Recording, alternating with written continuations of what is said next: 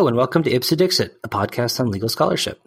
I'm your host, Brian L. Frye, Spears Gilbert Associate Professor of Law at the University of Kentucky College of Law. My, da- my guest is David Isle, former economics professor and now first year law student, and we will discuss his practice of extracurricular reading as a law student, as well as his experiences as informed by his prior career. So, welcome to the program, David. Thanks so much for having me. I'm really uh, happy to be here. Great, great. Well, um, I was wondering if you could start by just introducing yourself uh, to to my listeners. Let's tell them a little bit about sort of who you are, what your background was before going to law school, and maybe what your experiences have been like so far.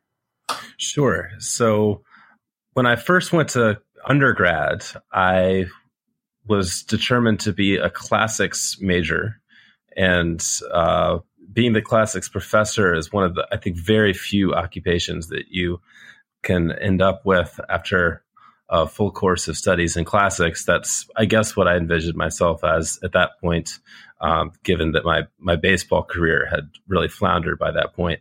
Um, but uh, while I was in undergrad, I uh, shifted about halfway through my undergraduate career to uh, economics and international relations, um, partly because um, 9-11 happened when I was right about to start my junior year of, of college. And uh, it was kind of a, a cataclysmic event that I, I felt um, called me to some kind of more practical service um, than studying classics, although I, I still love classics. But and I, I, do think that you know studying classics offers practical lessons for today. But it it seemed like I I wanted to get into something more immediate. So mm-hmm. um, I ended up as a double major in uh, economics and international relations. I worked for a couple years in a consulting company after uh, finishing undergraduate, which was not uh, a very rewarding experience and um, I then went to, I entered a, a PhD program in economics. Uh, I decided that what was wrong with that experience was not so much that it was in economics, but that it was the private sector and uh, cert- the goals of a private organization are much different than um, that of an academic economist. So I, I, thought that that was the the path forward for me to find meaningful work. And so mm-hmm. uh, I did my PhD in economics. Uh, I studied uh, behavioral and experimental economics. So I was, um, I guess, risk and time preferences and information processing would, would be my focus, uh, would have been my focus. So uh, after that, I worked at uh, George Mason University. I was an assistant professor of economics there. And after three or four years in, in that, um, I began to feel that uh, research was uh, not fulfilling for me either on a personal level or as uh, a means to um, have some kind of constructive role in society. We were mm-hmm. Uh, speaking earlier about how, as a professor, often you know you do some research and kind of release it out into the ether and uh, hope that somebody reads it, but the I think general assumption is that nobody will. Um, maybe, uh, maybe if you're lucky, the uh, reviewers at whatever editor uh, at whatever journal you send it to will read the paper. Um, but especially in the field that I was in, which is kind of um, you know looking at decisions on a, a, very basic level, it's kind of like the basic science of econ research, I would say. So it's mm. not kind of the um, you know, program policy evaluation kind of research that uh, is most policy relevant. And um, also, I just had very little contact with the way that uh, my research might have any impact on any actual person.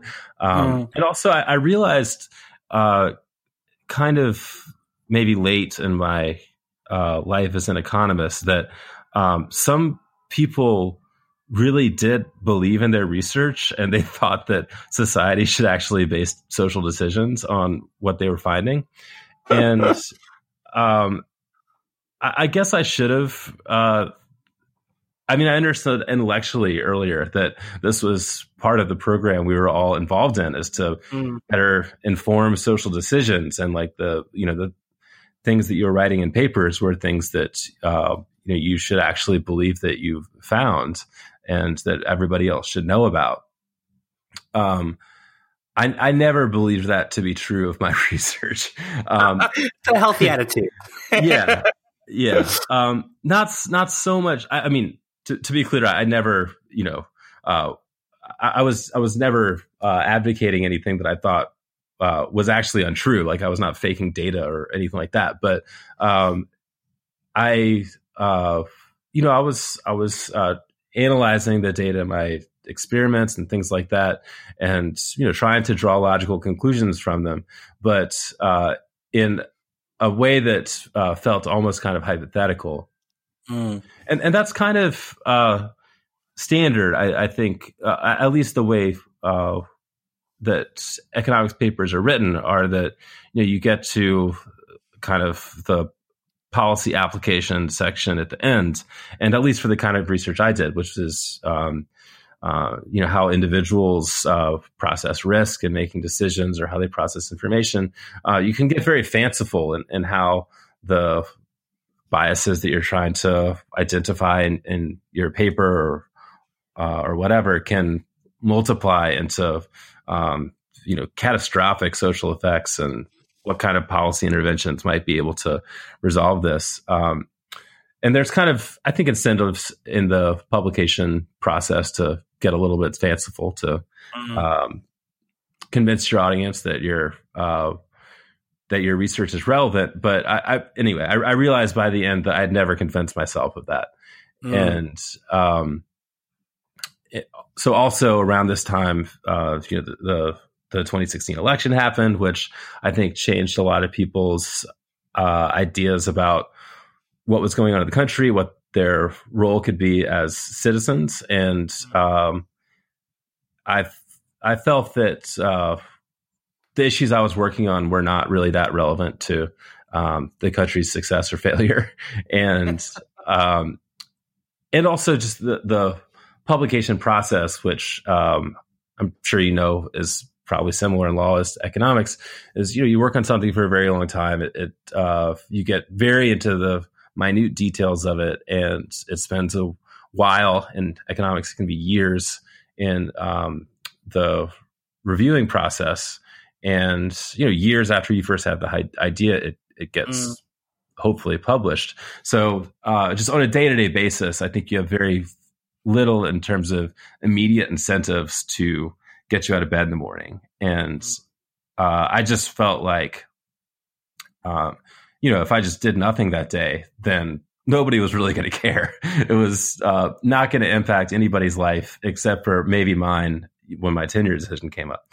Um, so I, that didn't work for me just as a, a way to motivate myself. I'm not good at um, staying dedicated with that kind of incentive structure. So um, what you know, I, have uh, I felt that uh, the criminal justice system in the United States was uh, something I felt strongly was not working well, um, and something that if I uh, got involved with, I I could uh, have an impact on the lives of individual people and an impact that I could see more on a day to day basis that uh, it would uh, there would be you know real people who needed my help and that maybe after some training I could give them that help. And uh-huh. if I didn't go to work that day you know they would miss me. So um, all those things were important to me and I and I felt that um, I mean I think different people reacted to the election in different ways obviously. Some people uh, used it as a call to really get involved in politics at the national level uh, or you know in electoral politics. And of course that's important. And i've got involved in smaller ways in that also. But um, i felt that this was you know more of a, a widespread social issue the uh, criminal justice issues and something that's uh, that revealed um, I don't know if I go so far as to say a, a rot, but you know some real problems in our society. And, and one thing I liked about it as something to work on was that um, it was it's not really for the most part uh, I think directly related to presidential politics. Um, I mean, I, I think uh, as I said, Trump being elected made me think more about the country and how I wanted to uh, participate in um, our society, but uh, I don't see criminal justice as an uh, an issue that's really directly Trump related that much. So, mm. um, yeah, that's. Uh, I, I, guess I went on a, a, while there, which and far afield of your original question. But I hope that uh, not not not not at all. So you just started law school this year, I take it. That's correct. Yeah. So I uh, I've gotten through one semester, and uh, next week I'm about to begin the second. Great, and it's been going going well so far. Yeah, no, I I think um, so. As your listeners may have gathered uh, from my long description of my life pre law school, I'm an older student. So I'm uh, 37, uh, which I think makes me the oldest student in my class. Um, and I think there are a couple things about one about that. One is that uh, I just know more stuff than my classmates, uh, and you know they're all extremely smart. So it's it's not that I'm you know just smarter than them, but I've just uh, been around for longer and had more time to to learn stuff. So one of the things that really uh, brought this home to me, and uh, um, we were in this is the like second week of civil procedure class, and um, our professor asked a student who, you know, the student's probably like 22 years old, a question about what uh, a justice was uh, trying, the point a justice was trying to make in an opinion that we were discussing. This is an opinion by Justice O'Connor. And uh, the student uh, began by saying, Well, I think what he is trying to say in this opinion is that, and I realized that this this student did not know who Sandra Day O'Connor was, and that Sandra uh. Day O'Connor was a woman. Um, and you know, I guess that's that can happen if you're 22.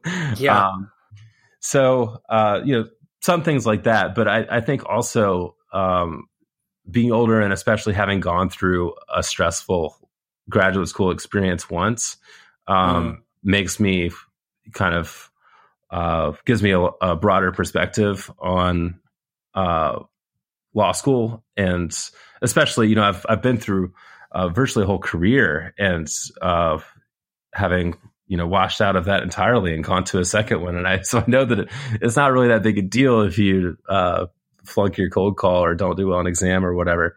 Um, yeah. So I, I think to me the the stakes of law school seem lower than to a lot of my classmates. So um, I think I'm a fair amount less stressed out than they are. Yeah, I was wondering if you could talk a little bit about sort of both your economics background in relation to studying law like so far, but also just, you know, being on you know both sides of the podium at different stages in your career as well and how that's affected your sort of experience of of being a student again sure uh, i'll go for that last question first and then come back to the economics thing.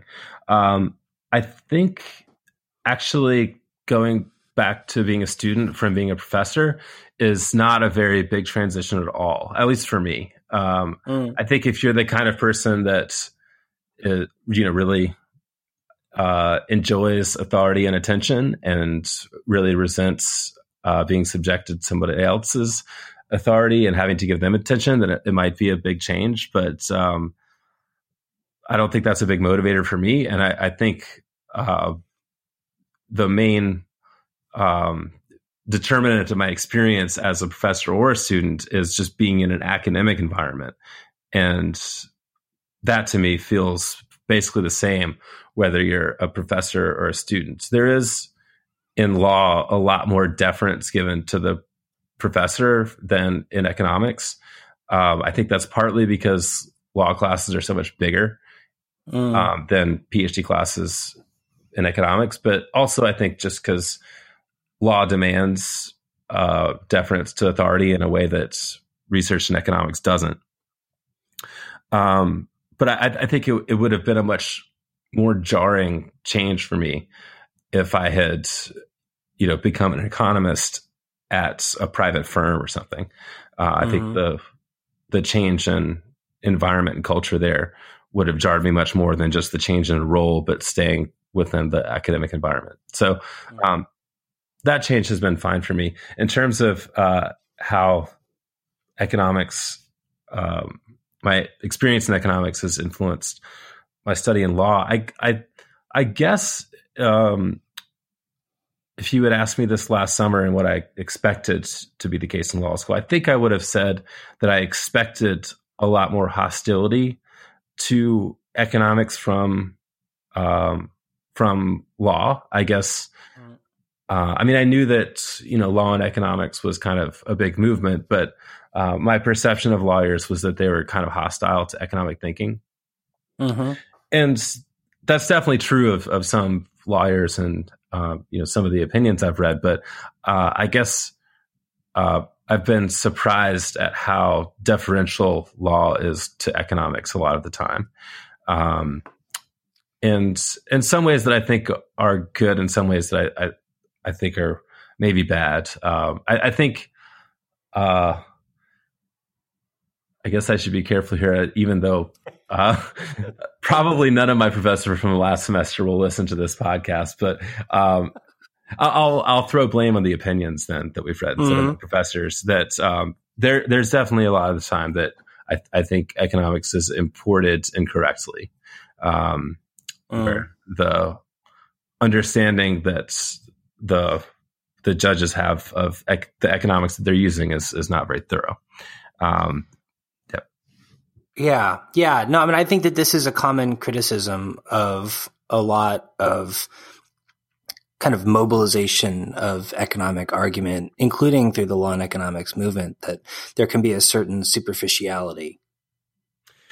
Yeah, I think um, part of it is because um, I mean, one of the things I, I've felt as an economist is that we don't know anything. um, I mean, economics, I, I think is, uh, I don't think it's because economists are stupid. I think it's because, or even that they have the wrong methods, but uh, just it's a very difficult field to know anything in. And um, I, I, don't think that uh, um, that the economists who kind of speak most with the the legal profession are, are trying to be misleading, but at the same time, you uh, you know, there's this whole world out there of law, which both has a lot of influence on society. I mean, legal uh, rulings have large effects, and courts are powerful, and uh, that's tantalizing. And uh, of course, also there's a tremendous amount of money in law. Um, so I, uh, I think if just like I was um, talking earlier about, you know, the policy application section of your academic paper, uh, when you're kind of selling yourself to the legal profession as a as a discipline, uh, it's easy to uh, suggest you know more confidence in your results than you actually have.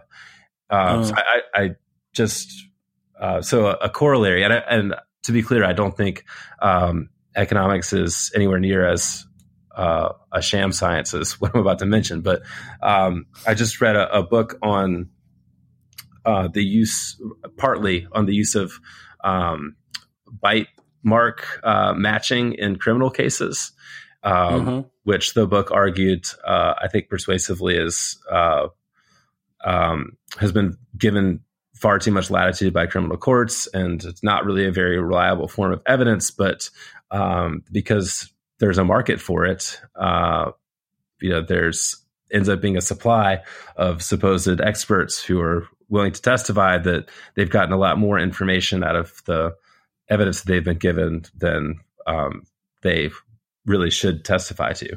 Um, so I, I, I, think there's both in life in general because people like to be confident and it's fun to to tell people that you know what you're talking about, and in the legal context specifically, um, you know, there is it's easy to get overconfident about stuff, and I think uh, particularly in uh, economics where it really is so difficult, I think, to learn things um, mm. that that there's a tendency towards overconfidence, and I think part of that too is, um, you know, in policy discussions, for instance, um, you know, there are a lot of uh, important economic policy decisions to be made, and um, while an economist um, might not know that much about economics because again there's just not that much consensus on a lot of important issues they know more about economics than other people. And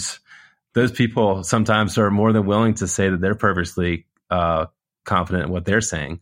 So i think that sort of um, bidding war for for credibility can sometimes uh, result in overstatement of confidence too uh, so I, I, I I don't think it's that um, economists are are um, are deceitful. I think it's just that uh, it's it's easy to to oversell. So um, I think part that's part of why the legal profession ends up having um, giving a lot of deference to economists in and in kind of an oversimplified uh, version of economics because right. that's often what the economics profession is offering.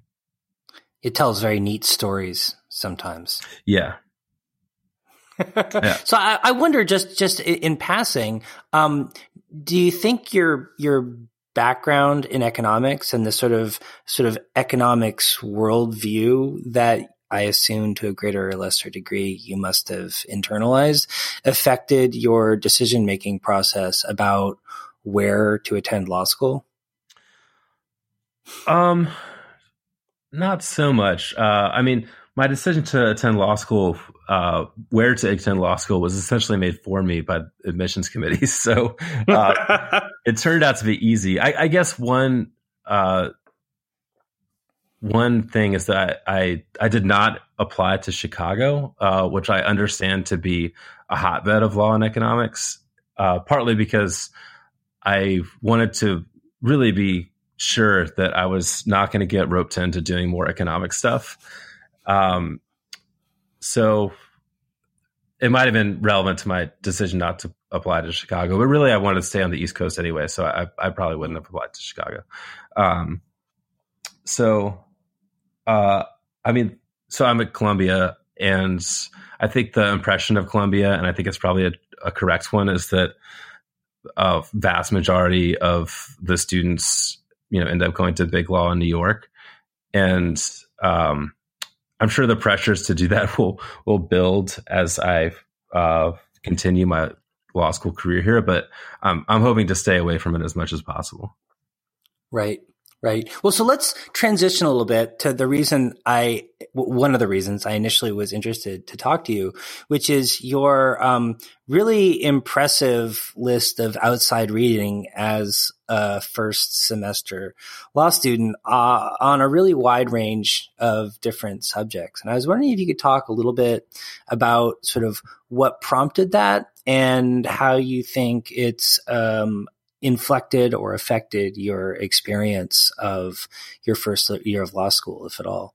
Yeah. Um, so what prompted it, I guess, is uh, just that I've always been a, a devoted reader, and uh, going into it would have been a big change for me to stop reading uh, when law school started. So it wasn't that um, you know I decided to have this big program in conjunction with law school of outside reading. It was more just uh, this is a part of my life and I didn't want to end it. I, I guess one thing I'll add on on that um, subject is one obstacle to me when I was thinking about what to do instead of economics or if I wanted to leave academia was um, my my conception of myself is partly as as an intellectual and I think within the academy there's this perception that everybody outside of academia is um, not necessarily an idiot, but is not really thinking hard. Um, I, even within economics, which um, is perceived as a, a, and is a discipline that thinks of decision makers in the private sector as you know intelligent and you know largely rational and making roughly good decisions. Um, but I, I think there is this idea that like if you leave the academy, then your intellectual life just kind of ends. Um, and I knew that that wasn't true because you know I know people who are not professors and who uh, read widely and have interesting things to say. Um, so you know I've eventually uh, overcame this fear and was able to convince myself that I could still think about plenty of things as someone who um, did not hold a job, a position at a university. Um, but maybe continuing to to read in other fields was part of my way of of really asserting that to myself that you know I was going to get a professional degree and my intention was to enter um, enter the profession and be a, a, practicing lawyer but that that didn't mean that I, I had to give up my other intellectual interests so um, so that was part of the, goal of, of that reading uh, and then uh, in terms of kind of what I've read and how how it complements uh, the things I've been studying in law school. Um, I, I, definitely read a lot in U.S. history, and um, I read a, a, fair amount in U.S. history before, but I, I think it, I I kind of accelerated that following the election as well, um, just because I, as a citizen, um, you know, as an American, I, I feel like it's important to uh, understand um, understand my country better, and also I think it's maybe every citizen of any country thinks that their country's story is is incredible and um, fascinating. But I I definitely feel that about the United States. I, the country's story just has so much depth in it and um, you know resonance to me. So and and of course uh, there's a lot of interplay between U.S. history and U.S. law. So, um, yeah. Hmm. So I was wondering. I mean, maybe you could just say, and I mean, I could be totally off base, but like looking at a lot of the stuff that you've been reading, it seems as if it could to some degree, the choices, in other words, could to some degree have been informed by um, ideas or subject matter that you were studying uh, in school. And I also wonder, you know, whether the reading you found that the reading that you're doing is informing your experience of the classes that you've been taking. Yeah. Um, so, so definitely, I, I, read a lot on criminal justice issues as well. Um, and part of what led me to go to law school, as opposed to say, I don't know, try to find some nonprofit to work for that works on criminal justice issues where I maybe could have used my econ degree directly in some way um, is um, after uh, a fair amount of reading, thinking that uh, public defense is kind of crucial to the system functioning better, and um, that I wanted to play that role and um, um, kind of support the uh, the public defense system for at least a few years and uh, understand that better before, if ever, uh, moving on to some some other role. Um, and I definitely um, uh, bring in the uh, U.S. history reading for sure in class when I can. Um, mm so I, I, remember this is like the second week of uh, civil procedure. And I think, uh, I can't remember the exact decision we were talking about, but it was uh, Hugo Black featured prominently. And mm-hmm. I knew a fair amount about Hugo Black uh, from uh, several books that I read. I guess uh, the FDR biography I, I, read, I think, talked about it. Mm. Anyway, um, so you know, I uh, kind of related uh, Hugo Black's Black's whole background to the opinion that we were talking about, and the other students were kind of like looking at me like I had three heads. they were like, uh, "Yeah."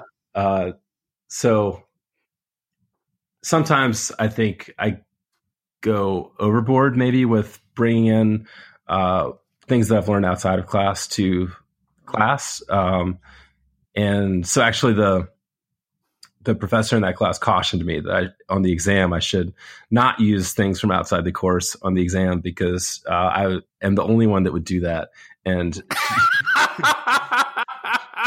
she would she would know that it was me, and it would break anonymity. So, uh huh. Um, yeah, if that gives you an idea of uh, how how weird that is to uh, uh, compared to other students. So, um, yeah, I mean, I, I so I, I think it's I, I still think the, the, the perspective offered by the things I read outside of class is is valuable to me.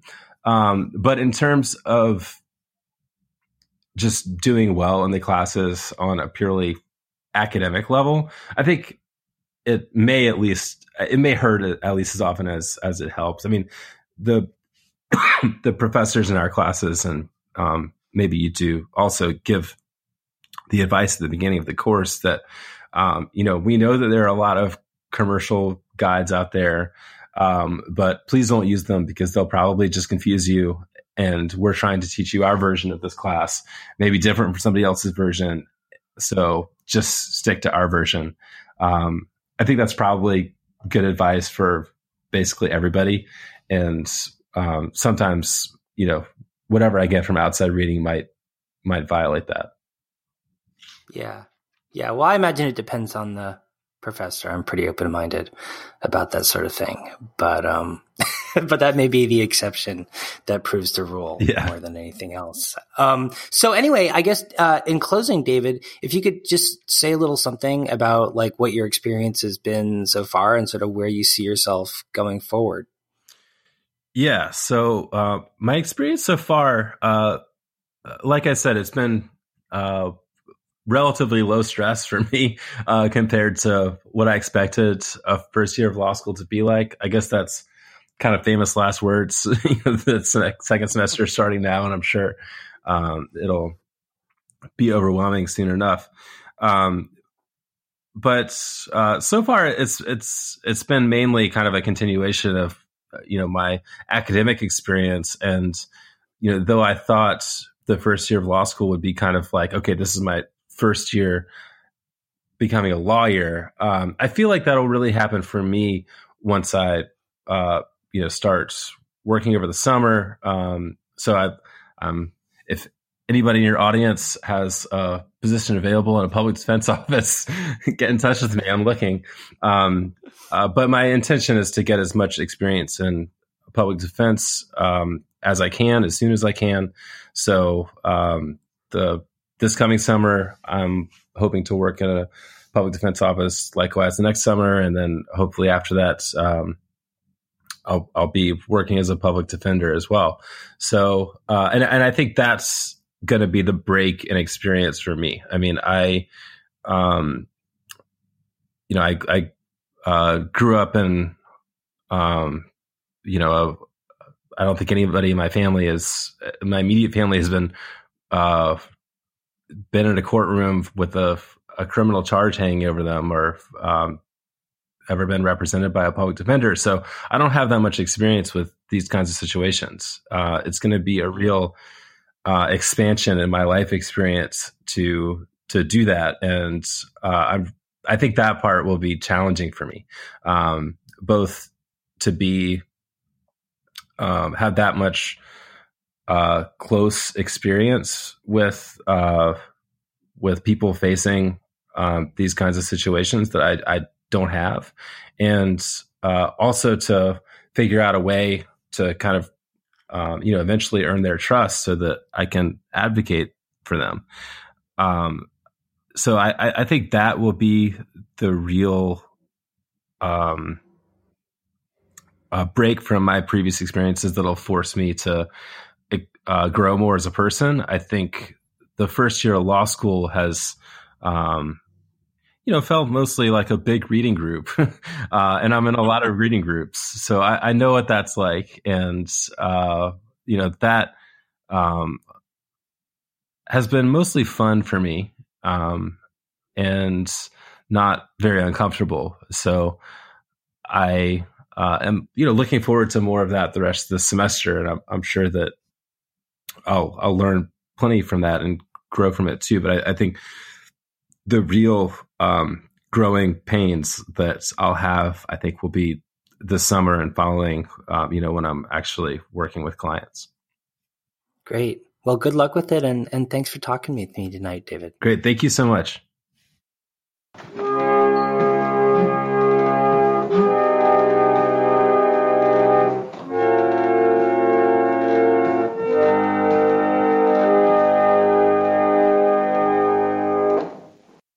I've been to the prisons at Norfolk, Concord, Framingham, and Walpole. People in confinement day after day, no job training, no education, no rehabilitation. Let me tell you, if they didn't go in as hardened criminals, they came out that way. So when we tackled prison reform, we were really trying to stop that vicious criminal cycle. That's what the furlough program and work release are all about. And I'll tell you why I think it'll work. I also replaced the old juvenile prisons with new rehabilitation programs, and that is already working. The number of juveniles returning to crime has dropped from 83% down to 25%. And these are not our figures. They're from the Harvard Law Center for Criminal Justice.